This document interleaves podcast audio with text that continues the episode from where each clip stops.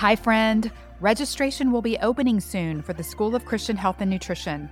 Carly and I have put together a short mini series of videos called The Science of God's Divine Design.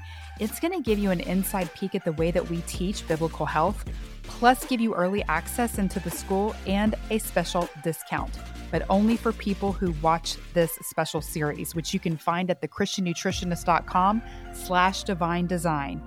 This is only available from March 6th to the 16th. So if you have even the tiniest mustard seed of interest or curiosity about the School of Christian Health and Nutrition, go watch this free set of videos to get the best information, access, and price. It's at thechristiannutritionist.com slash divine design.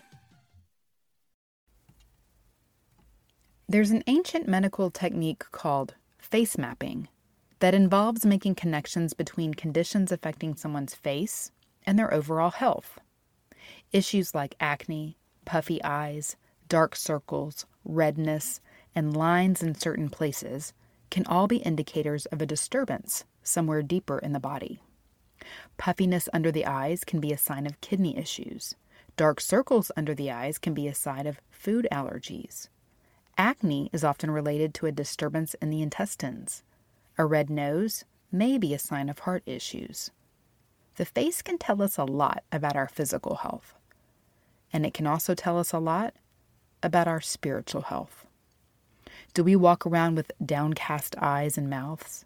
Are our jaws constantly tense? Are we radiating positivity or negativity? There are several places in the Bible that refer to countenance, which is kind of like your attitude expressed through your face. I think we need to be mindful of our countenance as Christians. Are we representing faith and peace through our countenance or doubt and stress?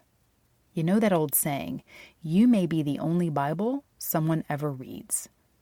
What are they reading off your face? Does your face glow with the peace of God? Are your eyes bright and your smile warm? Are you taking care of your health with real food the way God made it? And is that it reflected in the features of your face? Psalm 43 5 says, God is the help of our countenance. Let His word, His promises, His provision be the thing that shines through you and out into the world.